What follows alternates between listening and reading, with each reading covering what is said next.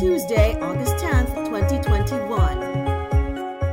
Philippine shares ended marginally lower Tuesday, hours after the announcement that the country exited from recession with an 11.8% second quarter gross domestic product.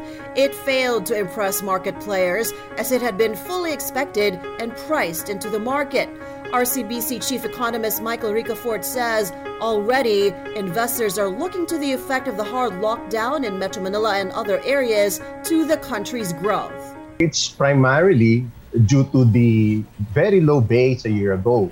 We have to expect a even a double digit uh, year-on-year change. It's still below uh, pre-COVID levels, and we're still estimating it to be back to uh, levels before the pandemic by the latter part of uh, 2022 at the earliest. And for the third quarter also, where we are right now, in view of the two-week ECQ in NCR, uh, in fact, our earlier estimate was 7% year for the third quarter.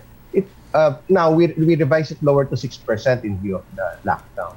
That's why we're expecting this uh, mathematical phenomenon. There's a sudden magnification of uh, year-on-year growth as a result. But definitely, we're not yet really out of the woods and uh, it would take a while. Ron Acoba of Trading Edge expects the new lockdown to bring the GDP down in the next two quarters and for the market to reflect the sentiment for the next two months. He also anticipates the Philippine Central Bank to keep its word on keeping policy rates steady at their Monetary Board meeting on Thursday. For the third quarter and fourth quarter, I don't see much difference from how we were doing compared to last year because remember last year we were already in Z- in GCQ.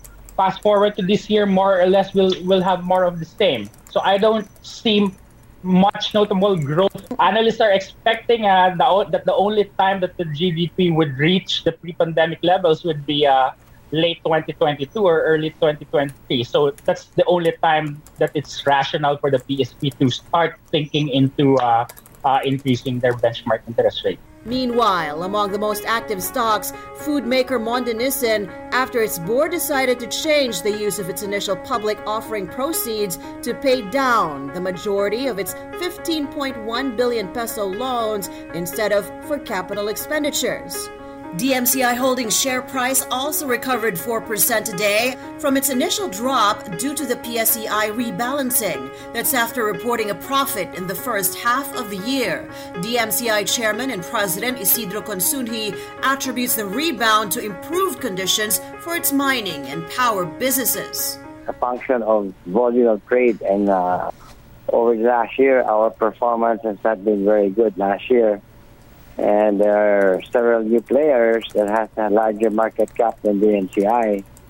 So it's probably expected that uh, we will not uh, will be removed from the MSCI.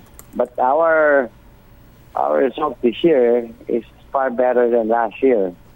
So uh, I guess it's time to buy.